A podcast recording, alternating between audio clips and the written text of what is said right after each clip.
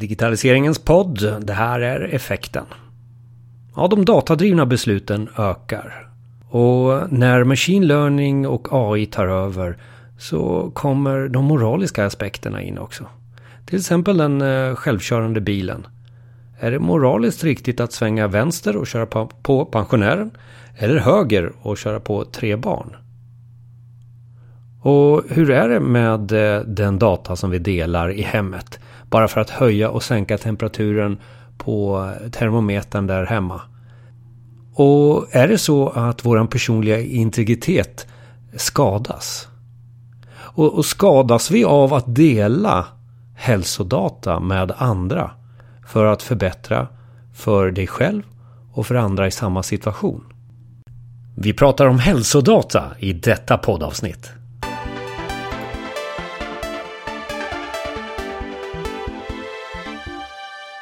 Sitter här med Sebastian Hermelin från War on Cancer. Vi sitter här på CO Trend och vi ska prata om hur digitaliseringen kan förändra på djupet.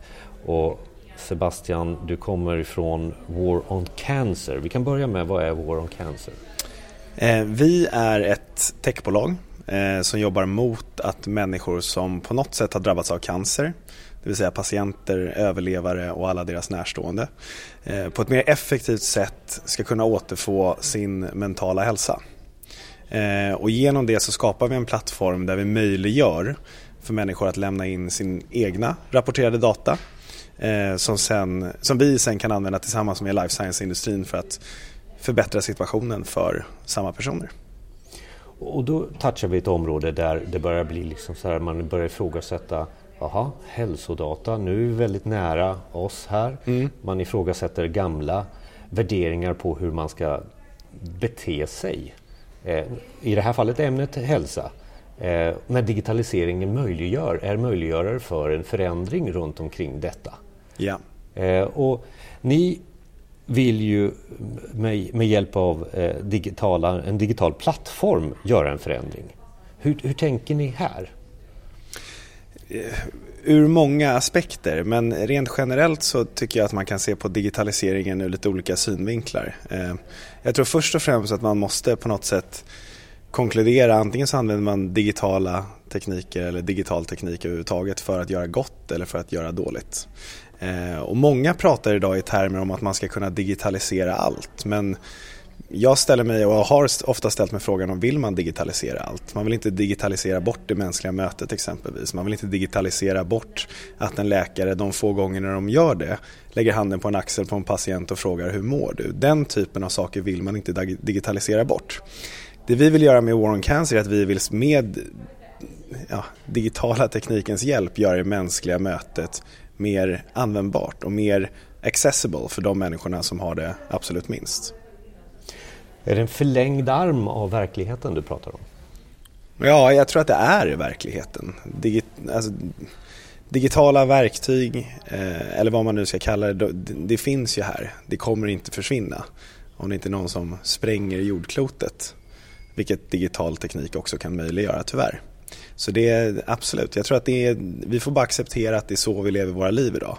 Och det gäller att, jag tror att man måste, tyvärr, jag trodde aldrig jag skulle säga de här orden, men jag tror att man måste reglera Eh, hur digital teknik används. Vi ser på de stora sociala medierna idag hur det har använts i pengadrivande syfte vilket har gjort att vanliga människor har fått stå för notan. Jag tänker på exempelvis ja, de största sociala medierna.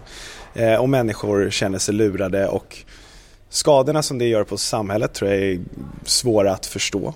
Eh, samtidigt som man har inga regleringar för hur människor som utnyttjar det här på fel sätt ska straffas eller hur man ska sätta exempel. Så jag tror att vi kommer se betydligt mer regleringar inom hur man använder eh, digitala tjänster framöver. Men samtidigt så ger ju ni det in på, på en, en, en känsligt område, alltså hälsodata och vi ja. ligger väldigt, väldigt nära så här. Eh, och vad är det, för, för ni är AB också och inte ja. välgörenhetsorganisation heller. Ja. Redan här är det två saker som är, är, är jag som börjar bli lite gammal känner så här, oj, oj, ska de ta min personliga hälsodata? Mm. Hur, vem, vem sprider de det till? Och kommer de tjäna pengar på mig? Precis, först, först och främst, vi kommer aldrig ta data från våra medlemmar. För det första, om de, inte, de kommer få reda på vad vi tar datan för, vilket syfte vi använder den i. Eh, och sen så kommer de alltid ha möjligheten att säga nej, jag vill inte vara med på det här. Och det är det jag tror är viktigt och där har vi en reglering som har kommit i kraft, GDPR exempelvis, som är till för att skydda individen och individens rätt till sin egen data. Och jag tror det är jätteviktigt. Med War on Cancer och det vi bygger i vårt sociala nätverk så kommer vi ge våra medlemmar en möjlighet att kunna dels säga ja, jag vill dela med mig av data, men framför allt så kommer de kunna följa i vilket syfte vi samlar in datan. Så om vi använder en rad av våra medlemmars data för att förstå sambandet exempelvis mellan diet och cancer och vi samarbetar med läkemedelsindustrin för att förstå det här, då kommer vi ge den här informationen till patienter. Och det är den här feedbackloopen idag som helt har gått förlorat. Och det är därför vi befinner oss i en situation där både sjukvårdsindustrin och läkemedelsindustrin på global nivå fullkomligt skriker efter patientrapporterad data och överallt man går, alla medtech-konferenser, så pratar man om patienternas egna rapporterade data är vad som kommer driva samhället framåt i de här frågorna. Eh, samtidigt så kommer det ut eh, researchrapporter från exempelvis Forska Sverige förra sommaren som säger att patienter vill dela med sig av data. 95% av patienter vill dela med sig av data. Men anledningen till att de inte gör det är att de inte förstår vad datan används till. För att det är ingen som pratar med dem om det. Och det är den feedbackloopen som vi försöker rätta till. Men om, om, offentligheten inte har redan sett till att, för du pratar ju om att dela med sig av goda exempel från andra patienter, patientuppgifter. Ja. Har inte de börjat anamma det här? Nej, jag tror att man, alltså man pratar väldigt mycket om att man ska samla in data eh, och hur stor skillnad den här datan ska kunna göra. Men faktum kvarstår att det är inga som samlar in särskilt mycket data. Vi pratar ofta och slår oss för bröstet om att vi har kvalitetsregister i Sverige. Och det har vi. Eh, men det finns mer data att samla in. Vi har inte förstått uppkomsten till all cancer. Vi har inget botemedel till cancer.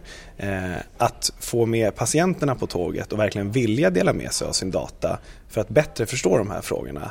Det tror jag är, skapar väldigt mycket möjligheter framöver. Hur har ni tänkt här? Hur ska ni göra? För att samla det här, digitalisera det här eh, behovet. Precis, och det vi, det vi digitaliserar, först och främst så måste man förstå vart är problemet idag. Patienter vill dela med sig av data. Läkemedelsindustrin exempelvis, de vill ha tillgång till data men någonstans där så går det fel. Och jag tror att inom de stora eh, industrierna som, som vi pratade om tidigare och som du nämnde, man är otroligt traditionstyngd. Två av tre människor överlever cancer idag. De flesta som får cancer idag tror att de kommer dö. Eh, det finns ett informationsglapp. Människor vet inte riktigt eh, vad som är sant, vad som är falskt. Och det viktiga i att samla in data är att få med patienten att vilja dela med sig av data. Historiskt sett så, sättet man samlar in data är att en läkare har en journal och frågar patienten frågor men den förklarar aldrig för patienten vad datan används till. Eh, på gott och på ont kanske, men mest ont. För att i många fall och i många av de, av de fallen vi har pratat med patienter så vittnar de om att hade jag vetat vad min data hade samlats in för så hade jag gärna delat med mig av ännu mer. Men nu är det en man eller en kvinna i en vit rock som ställer frågor. Och oavsett vad jag svarar, jag kan säga att jag inte vill leva längre, så kommer antagligen inte den här personen att komma tillbaka och säga du, jag ser att du mår dåligt, vi kanske ska göra, titta på det här eller ta och göra någonting åt det. Och jag tror att det är där, från de, från de stora industrierna så säger man att man lyssnar på patienterna, men det är väldigt tydligt att man faktiskt inte gör det. Så här är den plattformen en, en, en kommunikationsplattform, en dela med sig av erfarenheter, dela med sig av hälsodata. Vi, vi har, vi har, Blandar vi allting? Ja, vi har, för det ena är beroende av det andra. Eh, och det som för samman människor, så rent konkret, vårt fokus är eh, och vår core mission är att få människor att känna sig mer som människor och mindre som patienter.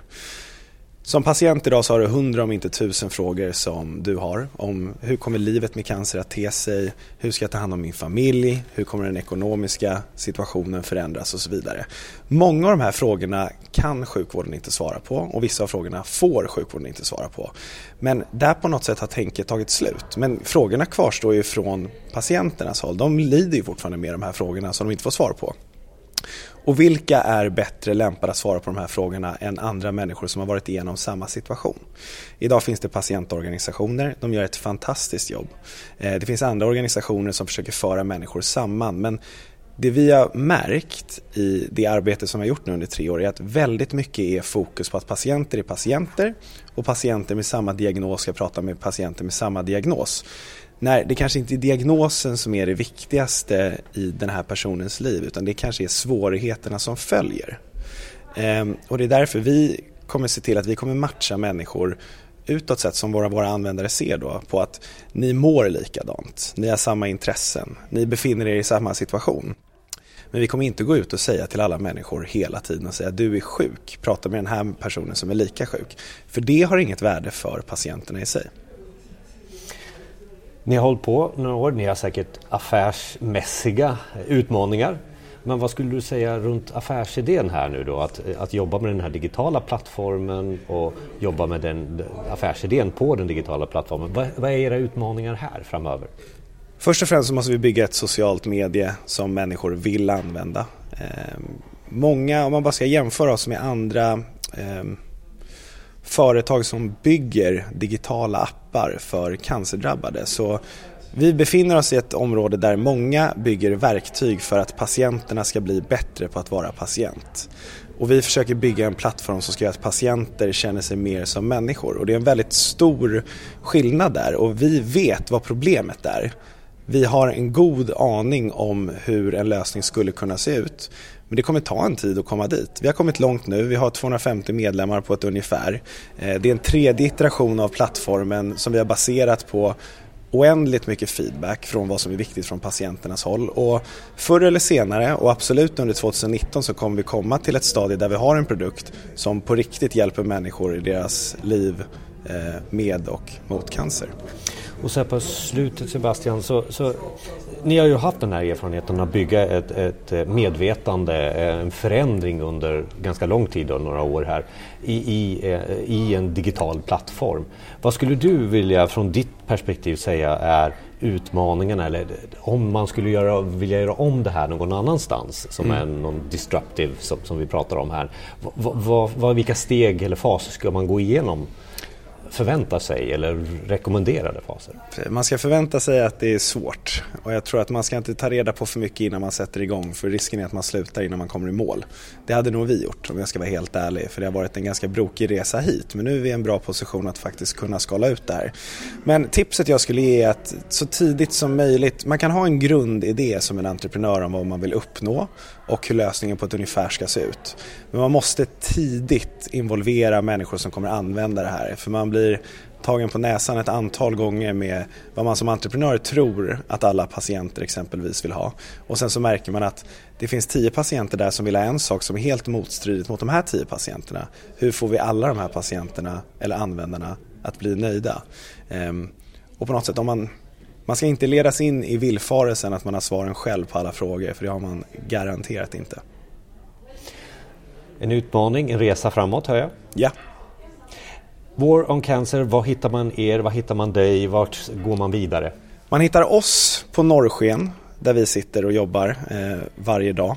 Eh, du hittar vår app på App Store du söker bara på War on Cancer i samma namn och du hittar vår hemsida, all information om hur du kontaktar oss som är waroncancer.com. Vem är man när man är med i er plattform? Vi välkomnar alla som har en anknytning till cancer, vilket är väldigt, väldigt många. Så om du är patient om du har överlevt cancer eller om du har någon närstående familjemedlem eller vän som går igenom eller har gått igenom det och känner att det här är någonting som du vill bearbeta och kanske få svar på frågor som fortfarande finns.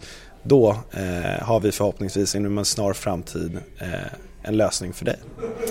Alla länkar som Sebastian nämner här finns på effekten.se till blogginlägget till det här avsnittet. Sebastian, tack så jättemycket och tack lycka själv. till! Tack så jättemycket!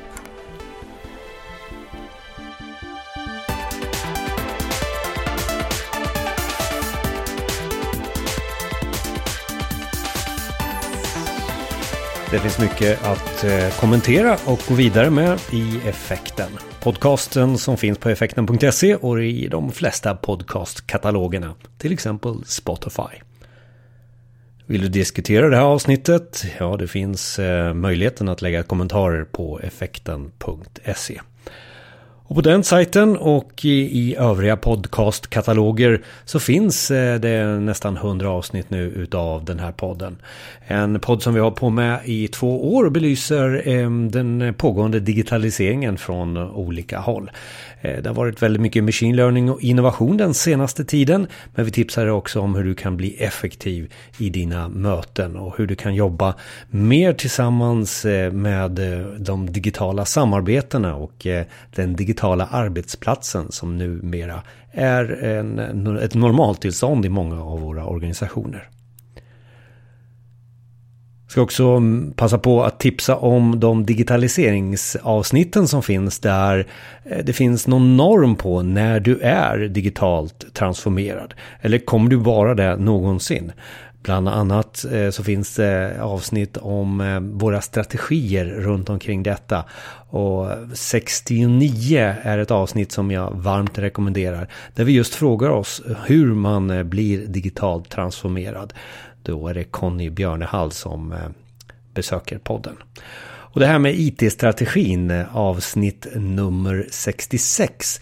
Är den eh, verkligen död den här IT-strategin och har IT-avdelningen något berättigande längre i våra verksamheter?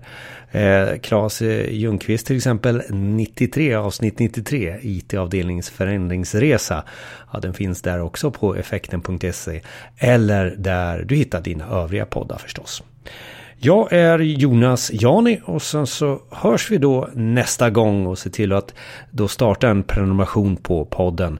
Då får vi se genom statistiken vilka avsnitt som passar dig alldeles utmärkt och då kan vi öka och minska på de ämnena som finns. Det finns också möjligheten att prenumerera på vårt månadsmail där vi sammanställer alla avsnitt som vi har producerat under månaden och även de eh, blogginlägg som läggs på effekten.se. Allt det här jag pratar om finns på effekten.se. Ha det så bra så hörs vi nästa gång.